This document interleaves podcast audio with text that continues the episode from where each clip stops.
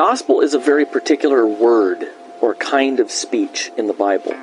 From Genesis to Revelation, the gospel is God's promise of a son who will crush the serpent's head, forgive the sins of his people, raise them from the dead, and give them everlasting life solely on the basis of his grace for the sake of Christ.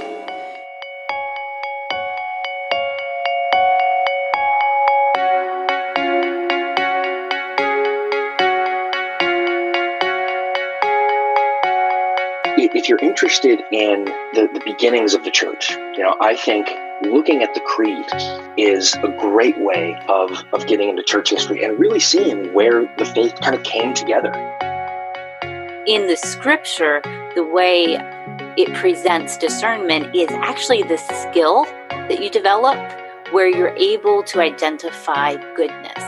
And what was surprising to me is that is much the way we use the language of discernment outside of the church.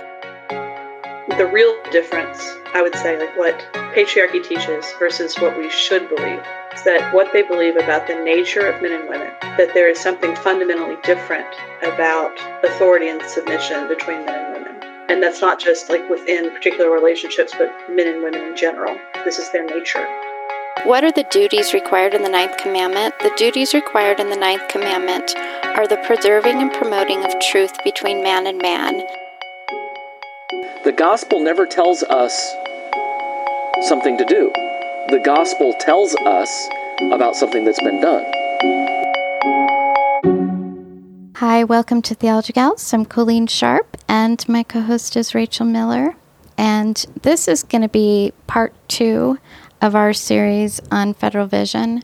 All of what we're doing right now fits into what we started two weeks ago, or three weeks ago now, when we talked about the creeds and the importance of the essential doctrines of the Christian faith.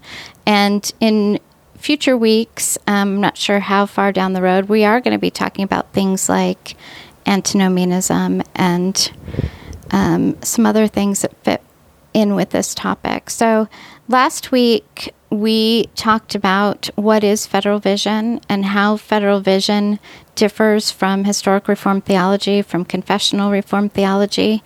And we're going to get into a little bit more practical and responses to common things that are often said. And is federal vision even an issue anymore?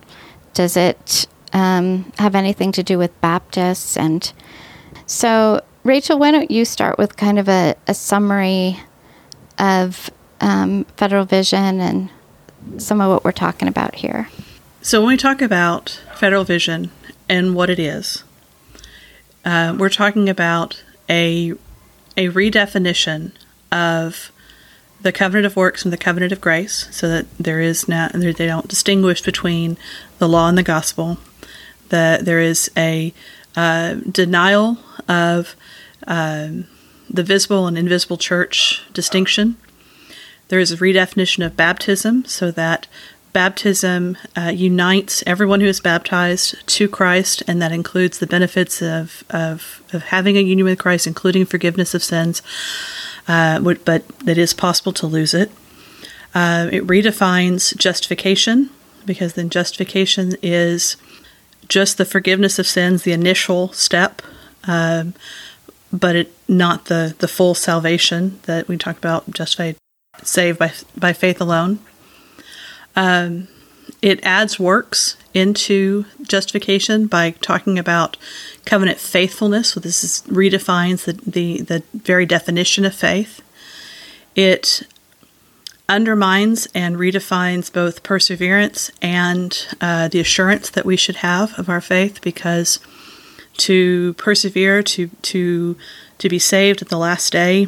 Um, it requires a, a covenant faithfulness through your life. Those are the works that you do in your life uh, justify you in that way. So it's faith plus works. And each of these things are a redefinition of the um, and a departure from the historic Reformed teachings on each of these issues.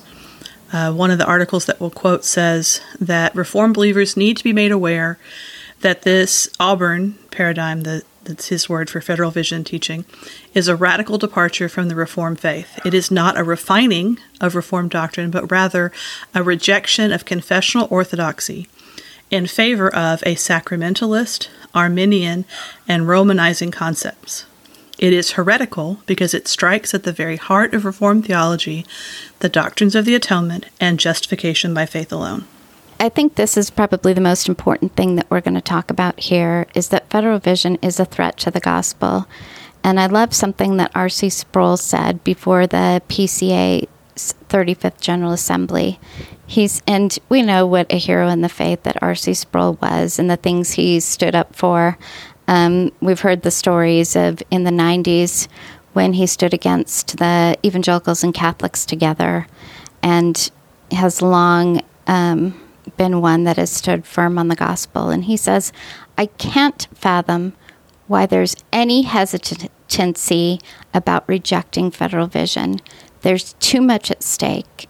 This is the gospel we're talking about.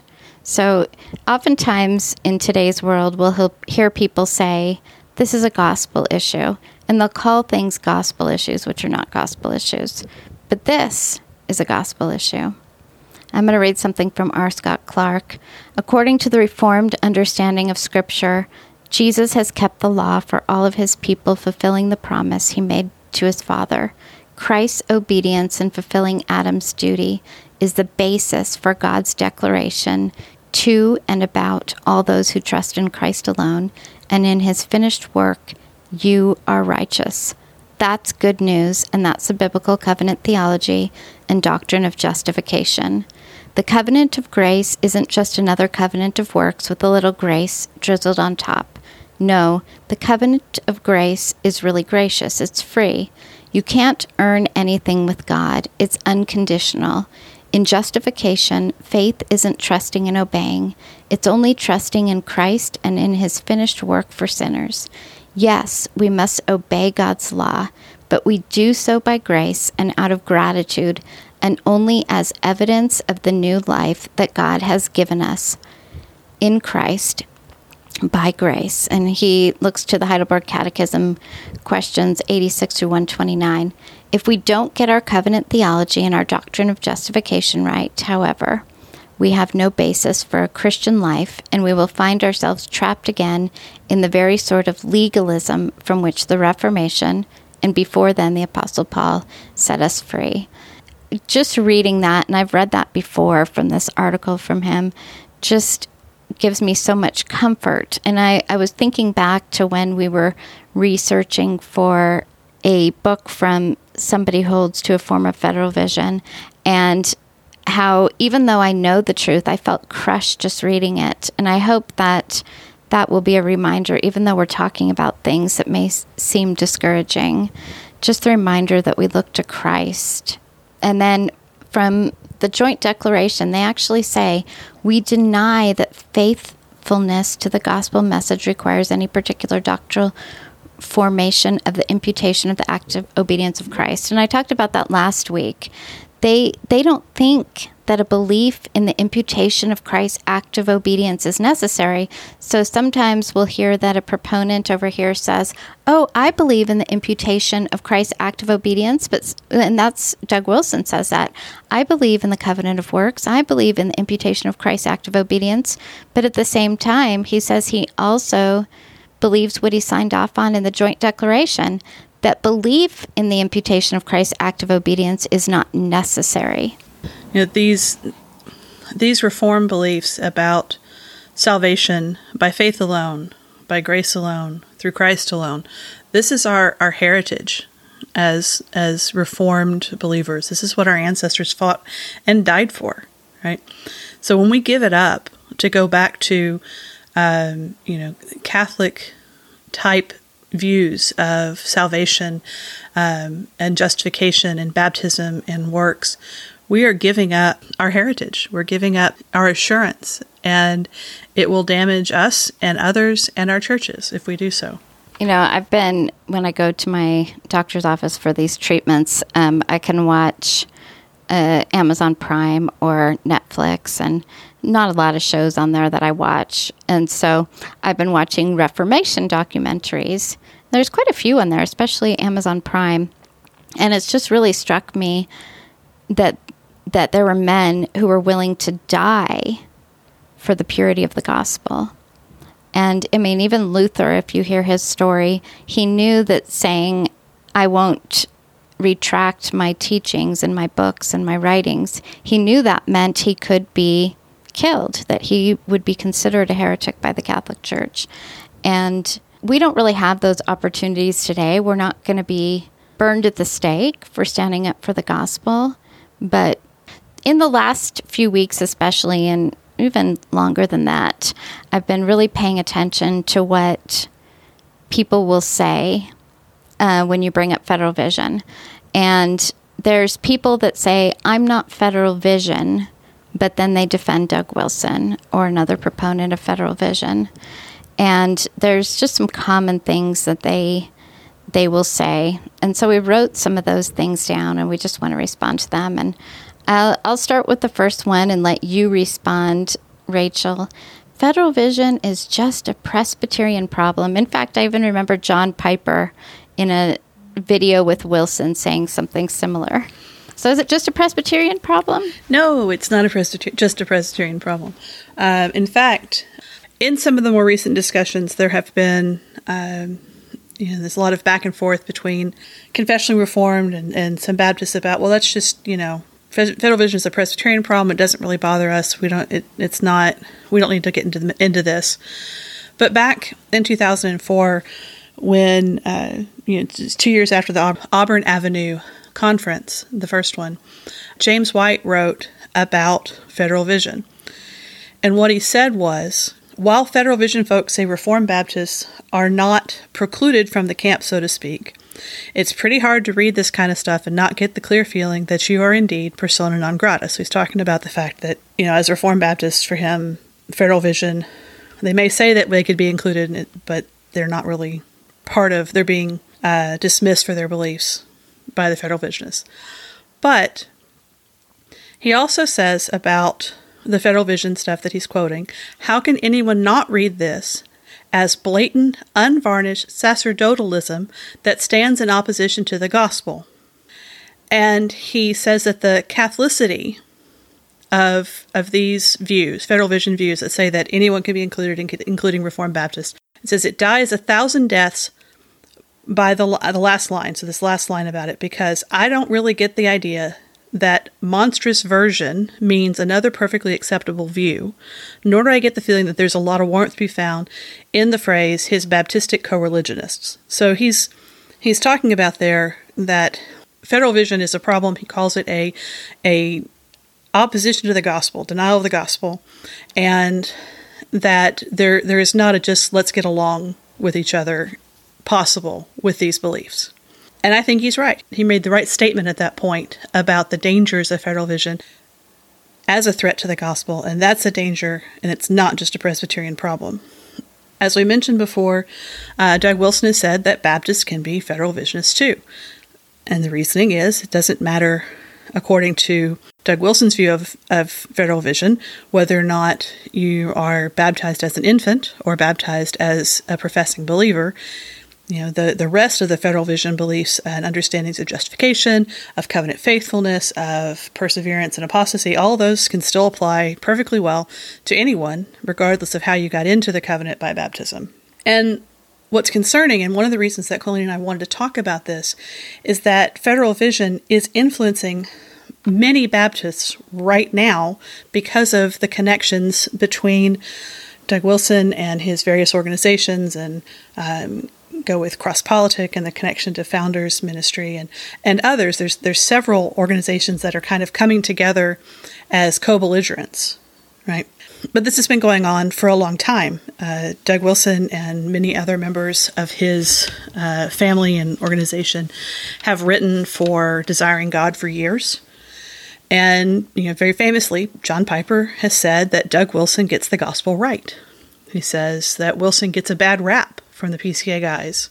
And what's interesting, and, and, one of the things that, that is a, a connection that I think we should be aware of in these discussions, is that Piper himself has been influenced by by similar views I'm not saying that Piper is Federal Vision, but he has been influenced by by similar uh, uh, strains of thought about justification and the covenant of works. His don't come directly from Norman Shepherd. His come by way of Daniel Fuller, who he was a student of. Um, Fuller rejected the covenant of works and taught, and this is a quote, that Moses was justified by the work or obedience of faith. Good works are made the instrumental cause of justification. And Piper says that no book besides the Bible has had greater influence on my life than Daniel Fuller's The Unity of the Bible. And he said that when he first read it, God's law stopped being at odds with the gospel, and the whole question of how saving faith relates to obedience was transformed.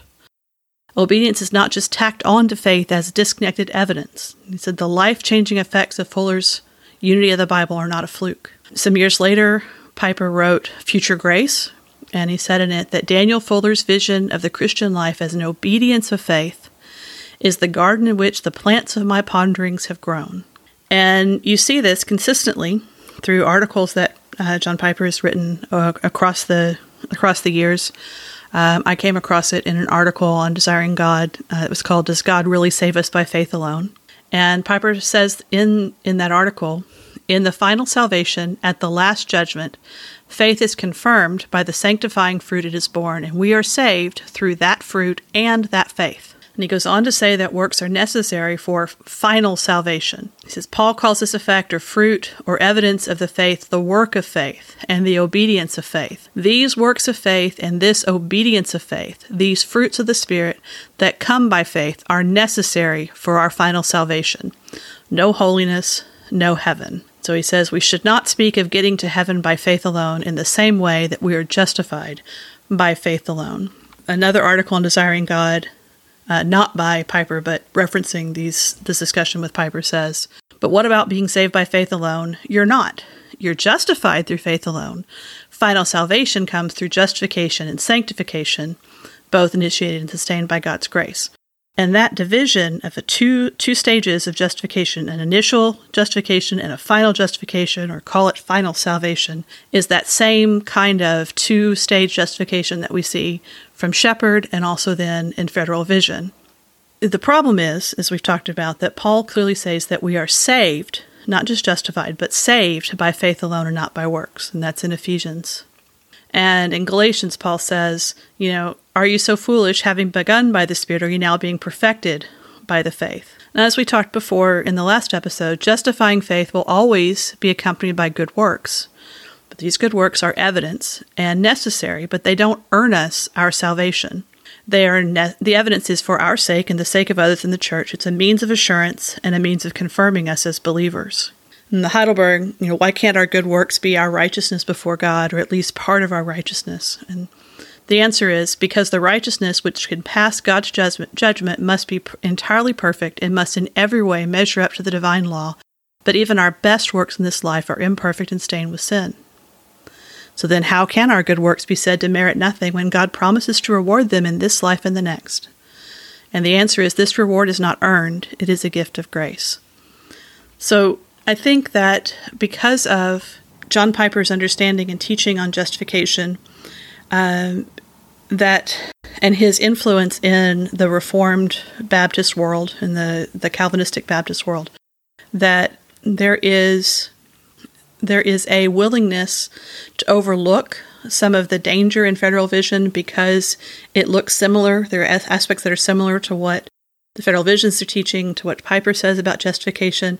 And so, you know, then if you say, okay, well, you know, the justification stuff, we're seeing the same thing, then the rest of it then is, well, you know, that's just about the differences in baptism. But neither of these views, neither the federal visionist view of justification nor Piper's explanation of justification, neither of these are confessionally historic, ref, historical reformed orthodox views of justification. So the danger is there, regardless of whether you're Presbyterian or Baptist or whoever you are in this discussion, the danger is still there. I know that we're going to upset some people with what Rachel just said. And there's a couple things I want you to pay attention to, even if you have to rewind after I talk here and re listen to what Rachel just said, um, because these are very significant things. First of all, Piper's denial of the covenant of works. And we talked about that earlier. We talked about that last week, what that means. Um, and then, secondly, is when he talks about obedient faith. We've already said that faith is defined as knowledge, assent, and trust. When you suddenly make faith obedient, it completely changes the definition of faith.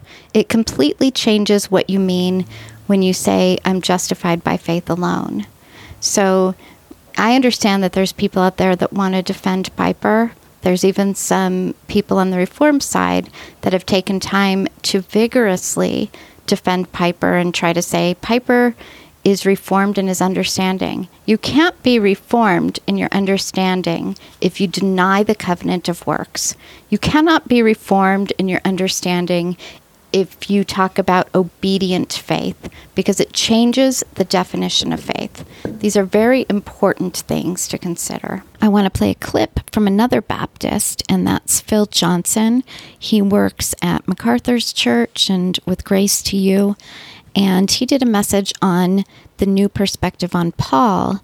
And in that message, he has a really great little segment about the problems with Norman Shepherd and Federal Vision. In the audio clip, you'll hear him refer to as Auburn Movement. One of my great concerns with Wright and others who have followed his lead, such as Norman Shepherd and the Auburn Avenue movement, one of my great concerns with them is this their notion of covenant faithfulness, where a person maintains his membership in the covenant by legal means through obedience and looks for a final justification that is at least partly grounded or based on their own life of obedience, human works, that smacks too much of neo-nomian legalism for my tastes because it turns the gospel into a new law. And indeed, one of the things these men have tried to do is obliterate any distinction between gospel and law. I really appreciated Phil's comments there. One of the things I wanted to mention is there is a Reformed Baptist, Brandon Adams, and he has put together a great little timeline snapshot of the justification debate.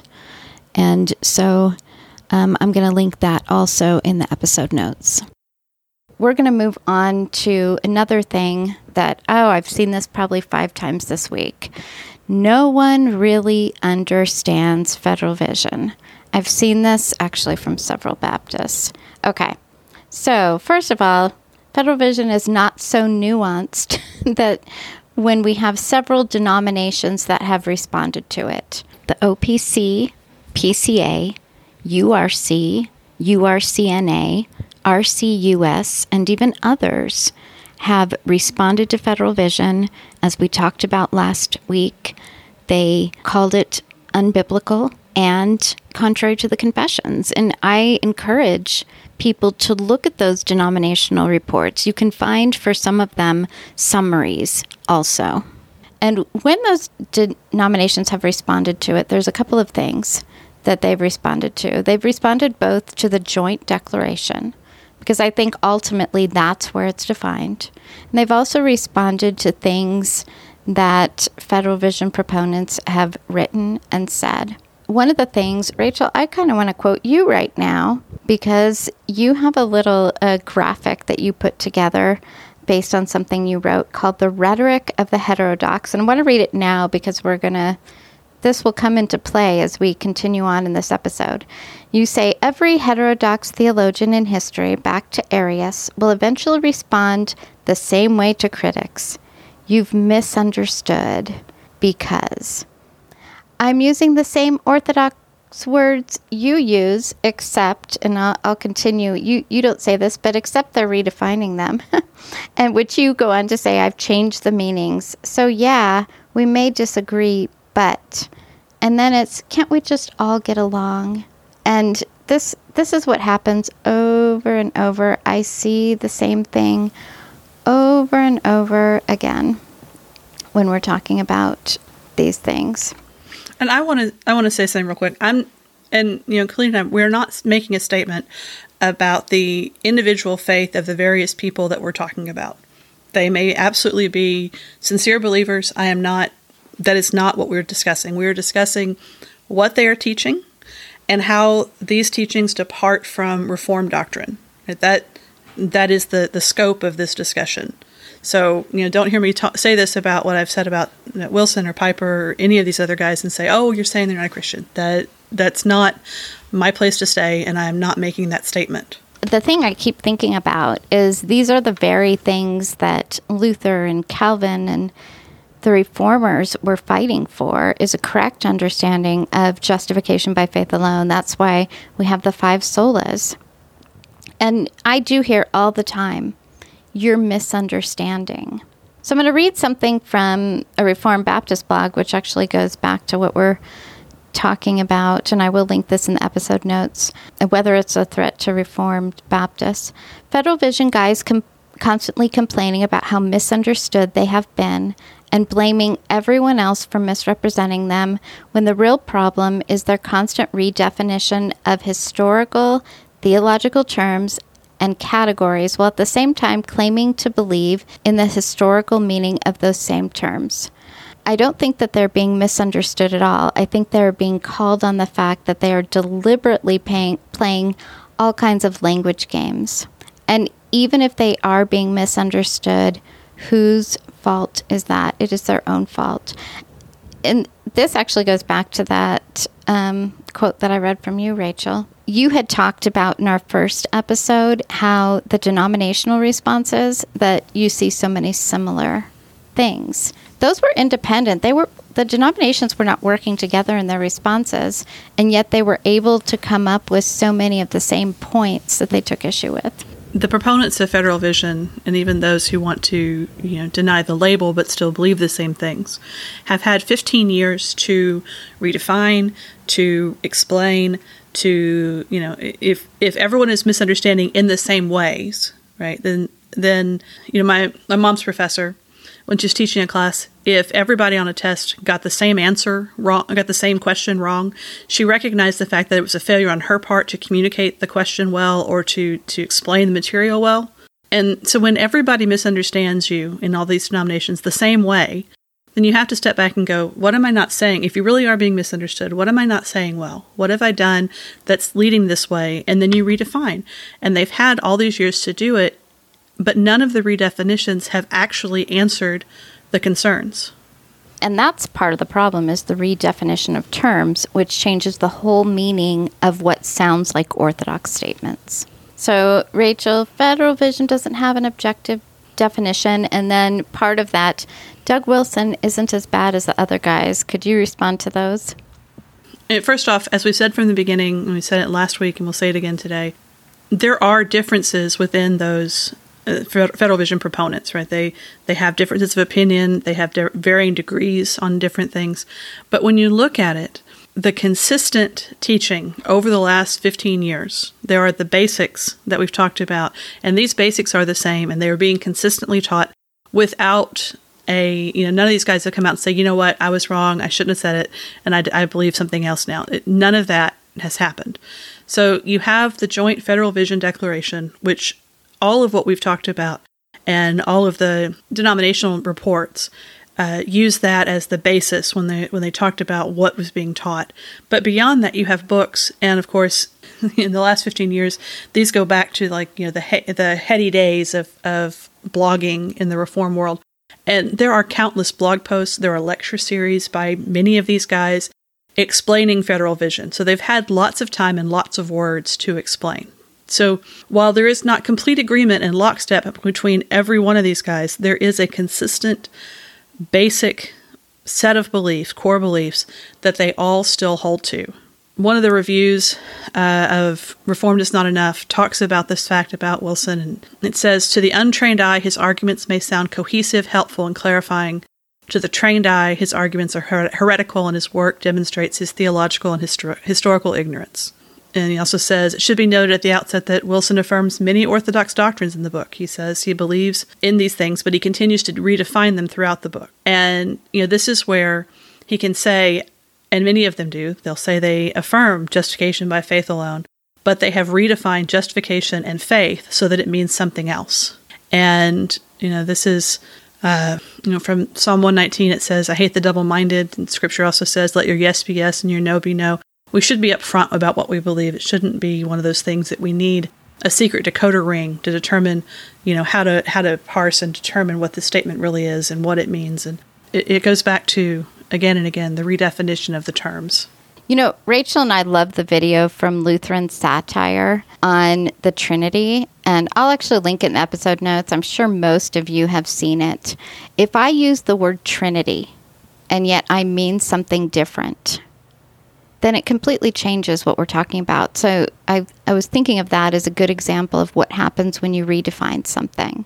And I've there's even people out there that will say, "Oh yeah, I believe in the Trinity," but they redefine what they mean by it. And so having correct definitions is essential to having correct theology. Yes. It, it really is. I'm going to respond to because this is a lot of people know that my husband um, grew up in Lutheranism. He was baptized in the LCMS. He was actually adopted through Lutheran Social Services and baptized shortly after adoption. And um, some people know that Rod Rosenbladt from the White Horse Inn is grandpa to my niece and nephews and someone that I have a close relationship with. And so I've had some federal visionists come to me with kind of gotcha like, oh, isn't Federal Vision just like Lutheranism? So I'm going to respond to that. Okay, so Lutheranism is built on a very different framework than Reformed theology. And so, for starters, that's what is a significant difference. Um, Federal Vision is trying to make itself reformed. It's not, but it's trying to make itself reformed. So, Lutherans do believe in a version of baptismal regeneration. They do believe in a version of apostasy. And but again, very different frameworks. But one significant difference between Lutheranism and Federal Vision is that Lutherans have a monergistic theology. And I'm actually going to link a article from a reformed theologian showing that Lutheranism is monergistic. Federal vision is not monergistic. Federal vision depends on our obedience to the end. So, not going to go in detail on that, but that that is where there is a very big difference is that Lutheranism can hold to the five solas based on the definitions that the reformers intended. Federal Vision cannot. And let's look specifically at sola fide because that's what we're really talking about here because sola fide, Lutherans are going to affirm the historic definition of faith. Federal Vision redefines faith. And so when Lutherans say sola fide, faith alone, then they're talking about what we're talking about in the Reformed world. When Federal Vision says sola fide, faith alone, they're talking about something very different. They're talking about an obedient faith. They're including works in with faith. Federal Vision is over, Rachel. It's not an issue anymore.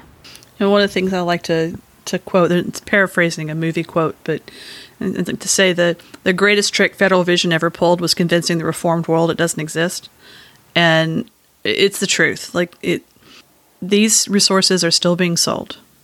These discussions are still being had. These beliefs are still being taught. These men and their beliefs are still writing and teaching and speaking on these topics. It has not gone away. Um, as as things have morphed and gone from, you know, shepherdism to Auburn Avenue to Federal Vision to whatever it's going to be called next, um, it's still there. It's it just system itself and the guys who the proponents of it like the ambiguity of saying that it's not there, it's not anymore, it doesn't exist, it never did exist. If it didn't exist, if it wasn't a thing, then why did they have conferences on it? Why did they write papers on it? Why did they write a book with federal as describing federal vision? Why did they have lecture series on it? Why do they still discuss it? It's it's still around. And why did so many denominations have to respond to it? Precisely. So this is a big one. Uh, I saw a conversation where somebody said Doug Wilson is Federal Vision, and a well known Baptist came along and said, That's slander. He says he's not Federal Vision anymore. And that's because of an article he wrote called Federal Vision No Mas. And read that article carefully. I've been perplexed that people think that that article means he no longer holds to those things because he says these things in that article. I have decided, after mulling it over for some years now, to discontinue identifying myself with what has come to be called the federal vision. I would still want to affirm everything I signed off on in the Federal Vision Statement. And if you want to know what that means, go read the Federal Vision Statement. Listen to the Reformed Brotherhood podcast where they go through point by point on the Federal Vision Statement. And as far as I'm aware, he has not taken that back, that he wants to still sign off on everything he did in the Federal Vision Statement. Well, what I find um, ironic about this is that in you know it's very common today to talk about in our our culture to talk about identity, and I want I I am this, but I identify as that, and you know even especially within you know the more conservative, you, you, there's a lot of jokes made about that. You know, you know I I identify as a as an Olympic uh, swimmer or whatever. I'm clearly not right but this this language of you know I I still believe everything, but I identify as something else now is is the same kind of talk. It's the same kind of language that you know uh, the cultural warriors would argue against. That um, it's just it's ironic to me to see that that well we just we changed the name so that's not us anymore. It, you can call it what it is, whatever you want to. The, the what it is is still the same, and it's interesting to me that you know, I, I got into theological blogging and and such uh, a decade ago, and I, I've worked before. I worked with the Aquila Report. I worked with Wes White on his blog. Uh, for those who still remember blogging, and he wrote a lot about Wes wrote a lot about uh, Federal Vision at the time, and you know, going on ten years ago now, Wes wrote this. He said, The Federal Vision is not a badge that people want to wear in the PCA. So, what would you do if you were pro Federal Vision? You would not defend it publicly. You would bide your time. Eventually, you could come back with the same views under a different name, and the debate will once again open up. This has been done in the past. Shepherdism simply morphed into the federal vision. So, while some proponents have left the label, they have not left the doctrine. They are still teaching and practicing federal vision. The federal vision. They're still continuing to practice paedo communion in their churches. They're still selling federal vision resources. Um, a lot of the ones that were originally sold under Canon Press are now under Athanasius Press, but they many are still also there under Canon. And Athanasius Press is, is through Steve Wilkins Church, so a CREC church it's their uh, publishing house, so a lot of it, the resources are there. But Canon Press still has a whole series on YouTube with Doug Wilson discussing Federal Vision. These these are still there. It's still still being taught and propounded on. Uh, just this last weekend, I had a discussion with a Baptist, just on Facebook, a discussion with a Baptist who is now affiliated with Doug Wilson. And when we were talking about these things, he posted a video from YouTube, where Doug Wilson says he believes in justification by faith alone. And I quoted this in more detail on last week's episode, but I'm going to just quote part of it. I'm going to link the RCUS paper in our episode notes and that that paper I especially appreciate because it goes through um, each of the proponents and shows quotes from them. But what they say is Doug Wilson argues that he holds to the historic Reformed doctrine of justification by faith alone. And they give a lot of, of different examples. And they say on the surface, this appears to be consistent with the biblical doctrine of justification. However, there are statements by Wilson that indicate that his understanding is at best deficient it is necessary to examine other things written and weigh these things ab- above claims. There are good reasons to doubt the accuracy of Wilson's claim that he holds to the historic Protestant doctrine of justification by faith alone. And we talked last week how he goes on to say that good works are an instrument. And again, we're talking about understanding the correct definition of faith. They also say if Wilson is going to be clear of heresy, he must renounce his errors and confusion and truly affirm the historic Protestant doctrine of justification by means of faith alone, apart from works of any, cli- any kind, including the work of baptism. One thing I'm going to say is that Um, a lot of people bring up quotes from Wilson, more current quotes. But again, books like Reformed is Not Enough, which have Federal Vision all over it, are still sold at Canon Press. And if Wilson wanted to take that off the shelves, he could do that. There are audio series that teach Federal Vision sold by Canon Press. Paedo communion is still practiced in Wilson's church. And unless he has changed his view and not made that public, that is based on the view that children are united to Christ in baptism. I wanted to add here that, you know, just like you had that discussion, um, I've been called a liar by a NAPARC elder for saying that Wilson denies justification by faith alone based on our discussions here. And nothing that I've said about Doug Wilson and what he teaches on justification is contrary to these statements that our NAPARC denominations have made, the PCA, the OPC, the others have all made statements that say very clearly that this is a denial of justification by faith alone. And I would I would like to encourage my um, NAPARC brothers to be careful about defending Wilson and his his teachings and the other federal visionists and their teachings um, against and contrary to the statements and the studies that were done by our denominations that you know these things have been found to be outside the bounds of reform doctrine outside of our standards. And you know we should we should want to be careful about how we um, or what we're upholding when we're making these statements in, in these discussions and these debates. On this issue in particular one set of views have, have been called out of bounds by NAPARC, and the other is, is teaching consistent within NAPARC teachings. And so, again, I'm just calling on us, our uh, my brothers in the NAPARC denominations, to be very careful about who we're defending and what we're saying publicly in these discussions. We should go back to the statements that our own denominations have stated. So uh, we spoke about this briefly earlier, but this is one reason we're doing this episode is I talk to a lot of women and I see a lot of conversations from women because of the Theology Gals group. And I have seen Baptist women using Federal Vision language. And and yet I hear, well, Federal Vision isn't have anything to do with Baptist with Baptists because a lot of people think that Federal Vision just has to do with the sacramental views.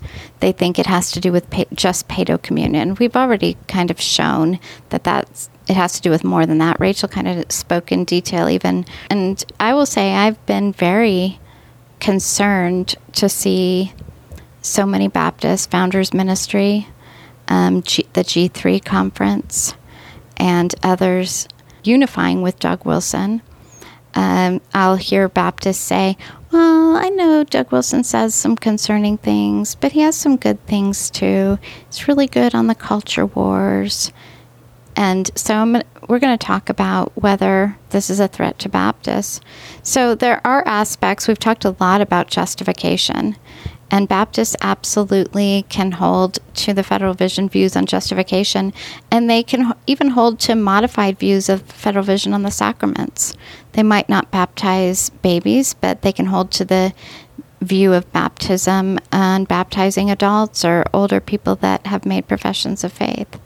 That baptism is an entrance into the covenant, that it, that it causes that you're united with Christ in baptism and uh, I think Rachel mentioned earlier that there's a video on YouTube where I think it's um, Can Baptists Be Federal Vision? It's a, like a two minute conversation with Doug Wilson, which he affirms that they can. One of the things, too, is that we talked about a few weeks ago about first tier and second tier doctrines the, when we're talking about justification by faith alone, that's a first tier doctrine.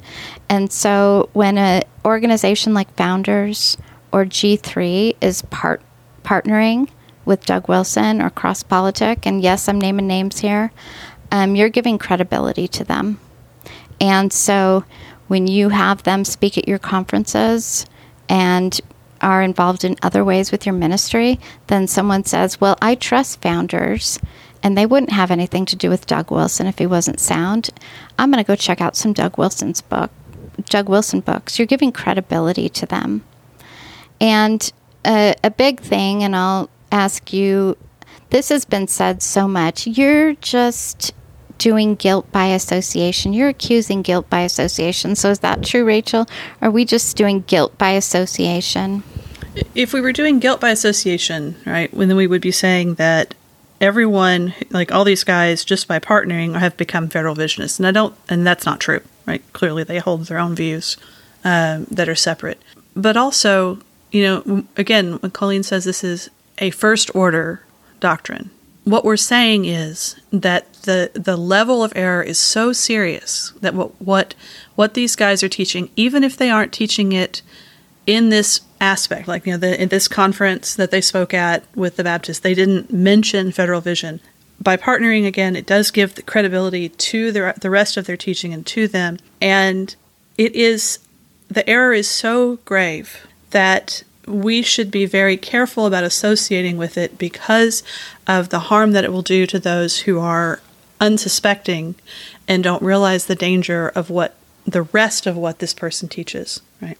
There's a verse in Titus 3, it says that reject a factious man after the first and second warning, knowing that such a man is sinning, being self condemned, right? The idea is these teachings have been clearly rejected as being divisive, that they are contrary to scripture, contrary to historic reformed teaching and or historical reformed teaching.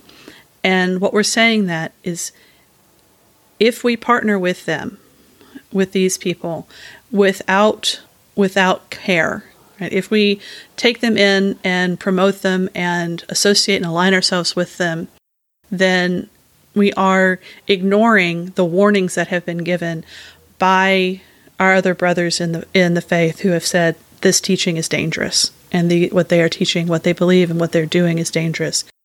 And you know, I'll, give an example. Um, we mentioned James White and what he said about Federal Vision in 2004.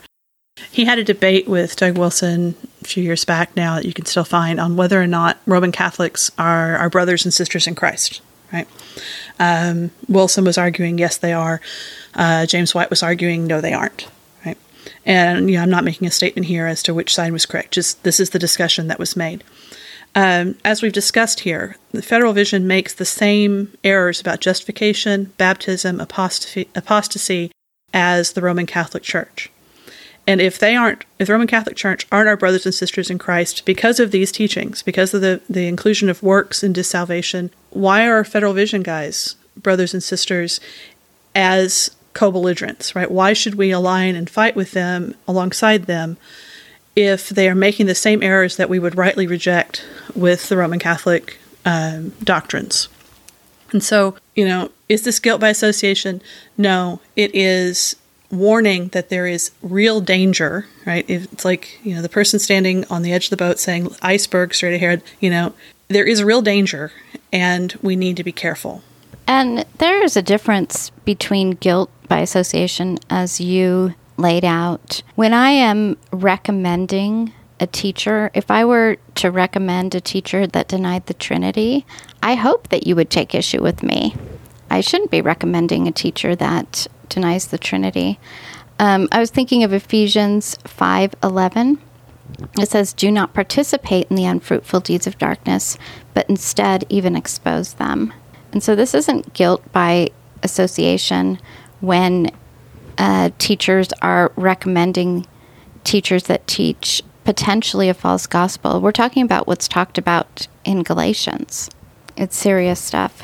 It is serious, and, and I do want to you know make the same caveat that I did earlier.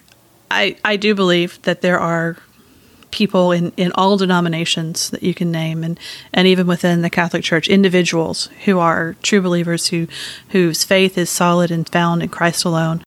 And, you know, so I'm not making again a statement about the the faith of these individuals that we've discussed. What my concern is and what um, the danger is, is that the system that they are teaching will lead people astray. And I think that, that that is something that is serious enough that it's worth sounding the warning and worth um, separating ourselves from this error in order to protect others. And one thing that's happening quite a bit, Rachel, I'm sure you've seen it, is there's pastors and elders in NAPARC denominations There's Reformed Baptist pastors that are defending proponents of federal vision as if they aren't. And I think this is really important and a call to elders in NAPARC denominations. You should be really careful about defending proponents of federal vision and make sure you understand and have read the study reports from your own denomination. This is something that my own NAPARC pastor has brought up to beware of the proponents of federal vision. And we're not talking about differences in eschatology. We're talking about very serious um, differences here. Foundational, essential. Yep, absolutely. Um, and that's, you know, we all have, it's in our vows in becoming a member, we all have a responsibility to promote the peace and purity of the church. But our elders have uh, an even greater responsibility as shepherds to protect the sheep, to defend the flock against both wolves from the outside and wolves from the inside. And I just, I would want to call on our elders to, to take their responsibility seriously in protecting, um, protecting the flock from these false teachings. One thing I've seen recently that has concerned me is even some NAPARC elders saying, Oh, I thought Doug Wilson was bad, but you know, he's not so bad. And I hope that we've shown that he affirms things, especially by redefining them, that are not consistent with our confessions. You know, the that that concerns me a lot. That um, we've got NAPARC elders that are promoting Federal Vision proponents. And one thing I want to say, I think we said this in episode one, is if any proponent of Federal Vision really no longer holds to it, what would be necessary? And I've seen people that have held to something and changed their view. And they usually put out a paper saying, This is what we once believed, and this is what we now believe, and I was in error previously. And I think something like that would be necessary. And I would welcome that, right? Like I wouldn't if that it, for a true return, right? A, a, true change of heart and a humble return to to orthodoxy and and to you know the doctrines as we've understood them with and to talked about them as far as justification and and all these. You know that would be that would be the best thing, right? I would be thrilled to see that kind of a response from people who had formerly held to these views. One of the things that's happened, and it's happened to me specifically, is accusations about what we believe. I've been called an antinomian. I've been accused of not believing in James. And I think we really want to make it clear that we affirm the things in the Reformed Confession regarding justification, regarding sanctification. I saw somebody say, oh, Colleen denies the third use of the law. That's just simply untrue, completely untrue. And I think sometimes when these discussions come up, there's things that are asserted, asserted that are simply not true. Maybe, Rachel, you can just kind of end our discussion here by talking about what it is that we do affirm. Well, uh, we affirm um, all that our, our churches teach um, about um, salvation by faith alone, through grace alone, uh, through Christ in Christ alone. Um, we believe in the uh, inerrancy of Scripture, and we believe in the hope of the resurrection, and we believe that as Christians we are called to a life of humble obedience and that the Spirit is at work in us both to will and to want, and He changes us, and He has, we will do the good works that He has provided for us to do, and that at the last day, when the judgment sounds, uh, we will stand clothed in Christ's righteousness with nothing to fear from the judgment, because we stand on His merit alone and not on ours. Amen. I think that's a good place to end. I hope this was helpful in both week one and week two. I'm going to link lots of different resources. Please check out that these resources. I know that this is a lot to grasp and understand. I'll maybe put some stars by the hmm. most important resources, I guess, because it's going to be a lot. But I hope that if you're listening to this, you will take time to understand the things that we're talking about so that when error comes your way, you're able to recognize it. So thanks for joining us.